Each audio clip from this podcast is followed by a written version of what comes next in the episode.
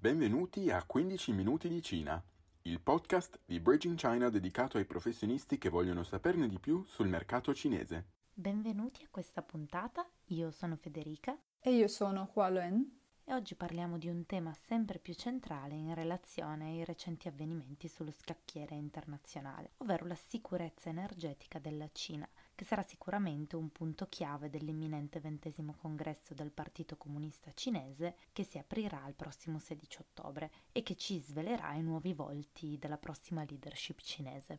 Per fare il punto della situazione degli interessi contrastanti in gioco, iniziamo da una panoramica dello status quo. La Cina è attualmente, secondo i dati di Global X, il maggior consumatore di energia primaria al mondo. Fino al 2020 il consumo di energia primaria era 1,6 volte superiore a quello degli Stati Uniti e 4,5 volte superiore a quello dell'India paesi che si trovano al secondo e al terzo posto tra i principali consumatori secondo i dati del 2021. Un altro dato da menzionare è che la Cina solo nel 2021, quindi il periodo della ripresa economica post-pandemica, ha emesso 11,9 miliardi di tonnellate di anidride carbonica, equivalente al 33% del totale mondiale aggiudicandosi così di gran lunga il titolo di primo paese per emissioni nazionali di CO2.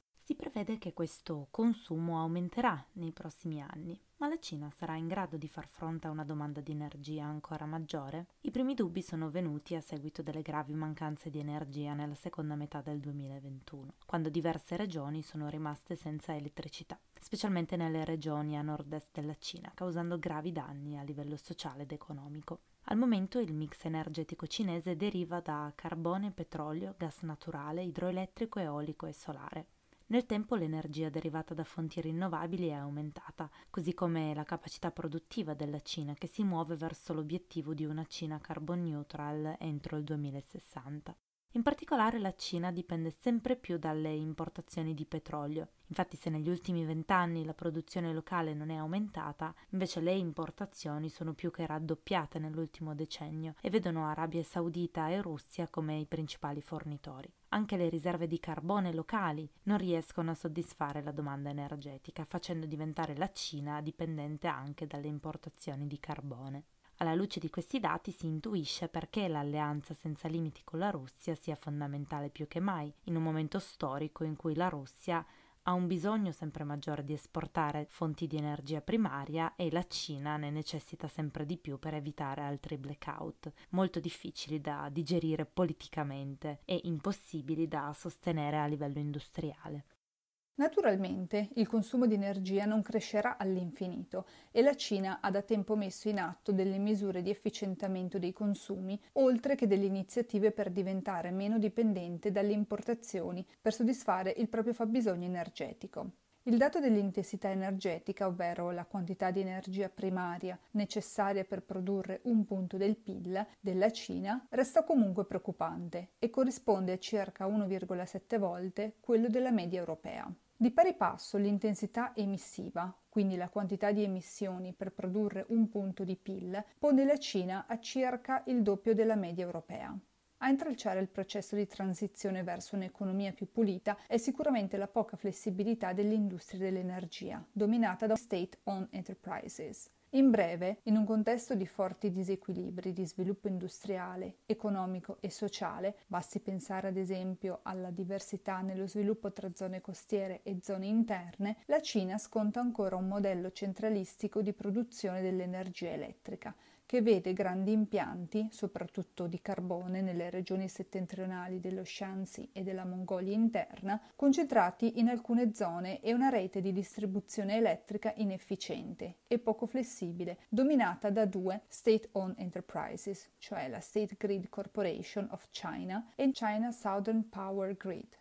Si tratta di un modello che ha dimostrato i propri limiti, come testimoniato dai frequenti distacchi dalla rete elettrica senza preavvisi o con preavvisi di alcune ore, limitazioni nella potenza disponibile, limitazioni dell'energia assorbibile su diverse fasce orarie e altri problemi degli ultimi due anni. Un sistema, insomma, che necessita di una riforma per stare al passo coi tempi.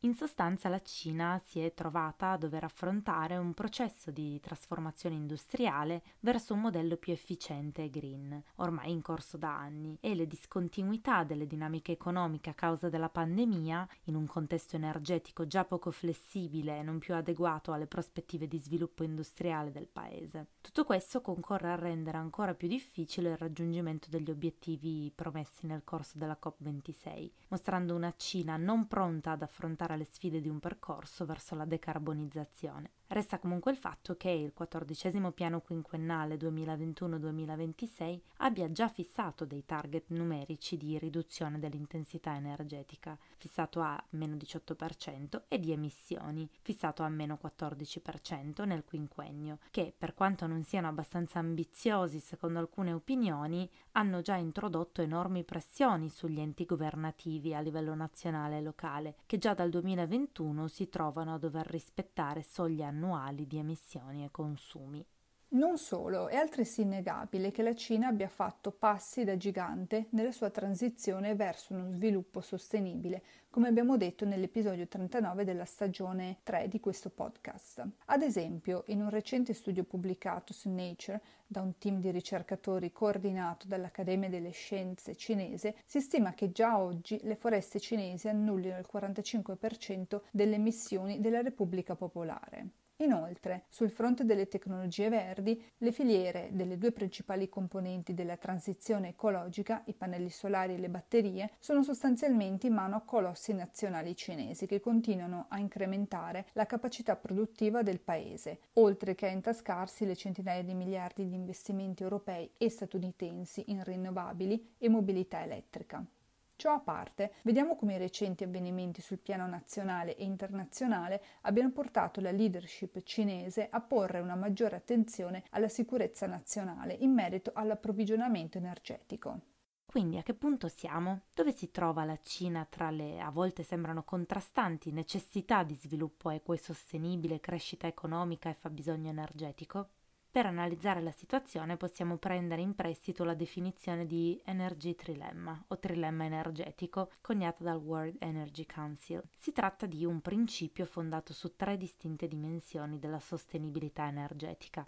La prima è la sicurezza energetica, ovvero la capacità di uno Stato di soddisfare la domanda energetica presente e futura e di reagire con resilienza ai possibili shock globali. La seconda è l'equità energetica e consiste nell'abilità di uno Stato di fornire un accesso all'energia capillare, equo e a un prezzo sostenibile per la popolazione e le aziende. La terza dimensione consiste nella sostenibilità ambientale, in riferimento ai livelli di decarbonizzazione, di abbattimento delle emissioni e di efficientamento energetico raggiunti da un Paese. Il trilemma in sostanza mette in luce come spesso risulti difficile trovare un equilibrio tra queste tre dimensioni, siccome spesso i progressi in una delle tre dimensioni rischiano di andare a discapito delle restanti. Sulla base di questo trilemma è stato costituito un indice che misura appunto l'equilibrio raggiunto tra le tre dimensioni. Secondo la classifica 2021 la Cina figura 51esima. Per avere un metro di paragone pensate che l'Italia è quindicesima e gli Stati Uniti sono al nono posto. In prospettiva temporale, rispetto alla classifica del 2020, la Cina ha guadagnato quattro posizioni, mentre l'Italia ne ha perse quattro e gli Stati Uniti si confermano al nono posto. Ecco, mantenendo questa terminologia, vediamo come l'equilibrio energetico della Cina sia stato messo a dura prova in questi ultimi anni. Infatti, nella prima metà di ottobre dell'anno passato, la Cina sembra aver deviato dal suo percorso in direzione della sostenibilità, seguito fino ad allora, quando appunto il governo cinese ha dovuto adottare una serie di provvedimenti per aumentare la produzione di carbone, come abbiamo detto nell'episodio 39 appunto della terza stagione di 15 minuti di Cina. L'iniziativa di Pechino, intrapresa nonostante le numerose promesse di riduzione delle emissioni e di progressiva diminuzione della quota di carbone all'interno del mix energetico a favore di fonti rinnovabili, evidenzia le enormi difficoltà nel combattere sostenibilità sociale, economica e ambientale durante il processo di transizione energetica. In breve, l'esigenza di far fronte a una crisi energetica che minaccia di durare ancora a lungo e che rischia di inasprirsi, mettendo a repentaglio la ripresa economica del paese, ha spinto la Cina ad anteporre, almeno per il momento, la sicurezza degli approvvigionamenti rispetto all'osservanza degli impegni presi nella lotta al cambiamento climatico il raggiungimento di un equilibrio tra sicurezza, equità e sostenibilità è necessario per una transizione economica globale, ma difficilmente ottenibile specialmente per i paesi in via di sviluppo e per quelle economie la cui crescita deriva principalmente dall'industria. La maggior parte delle volte gli stati devono scegliere una o due dimensioni su cui focalizzare i propri sforzi, trascurando le restanti. Nel caso della Cina e del suo miracolo economico è chiaro come sicurezza ed equità energetica siano state anteposte alla lotta al cambiamento climatico, nonostante il forte impulso che le politiche di decarbonizzazione stanno avendo a livello globale in questa fase storica. La scelta di queste due dimensioni è stata in qualche modo obbligata da un presidente Xi alle prese con la sfida di un terzo mandato alla segreteria del Partito Comunista Cinese. Una sfida resa ancora più difficile dal fondersi di crisi pandemica, energetica ed economica e dal difficile equilibrio fra l'istituzionalizzazione della sua figura come guida ideologica del Partito Comunista Cinese e l'accentramento del potere da lui lanciato. Errori nell'affrontare queste sfide potrebbero danneggiare la leadership politica dell'attuale segretario del partito. Perciò, in tempi recenti, Xi ha invitato in più occasioni i decisori a vari livelli ad approcciare prudentemente e razionalmente l'avanzamento degli obiettivi di picco delle emissioni entro il 2030 e neutralità carbonica entro il 2060, con quello del mantenimento della sicurezza energetica, alimentare e industriale del Paese. E a fronte dei recenti avvenimenti di cui abbiamo parlato prima, è la sicurezza energetica ad essere prioritaria al momento. Per tirare le fila del discorso, nel contesto già complesso di rigidità e sbilanciamento della richiesta e approvvigionamento del sistema di produzione, trasmissione e consumo di energia elettrica, che già fatica a stare al passo con il processo avviato di transizione energetica, la chiusura di diversi impianti a carbone a fronte di normative ambientali più rigide, l'incremento discontinuo dei prezzi di mercato del carbone e del gas naturale, la ripresa economica cinese post pandemia e i blocchi nei sistemi di trasporto navali, nonché un maggior scrutinio a livello internazionale sulle fonti energetiche, hanno portato il sistema elettrico cinese ad un livello di stress mai registrato prima. Naturalmente la svolta verde della produzione energetica e di conseguenza dei settori industriale, dei trasporti ed edilizio resta il mezzo più efficace per ridurre l'inquinamento e i suoi effetti sulla salute umana. Questo aiuterebbe inoltre la Cina a ridurre la propria dipendenza dalle importazioni di fonti primarie di energia, aumentando appunto la produzione di energia locale da fonti rinnovabili. Tuttavia la questione della sicurezza energetica è al momento prioritaria Perciò si dovrà aspettare e vedere quale linea d'azione si adotterà a seguito del ventesimo congresso del partito per capire se si tratta di una deviazione temporanea dettata dalle contingenze o di una più duratura. In entrambi i casi occorrerà stare a guardare in quanto ne conseguiranno importanti effetti a livello globale. Per questa puntata è tutto, come al solito per rimanere aggiornati sul mercato cinese vi aspettiamo nel gruppo Facebook Vendere in Cina dove troverete ogni settimana tanti contenuti a tema Cina. Noi ci sentiamo settimana prossima. Zaijian! Zaijian!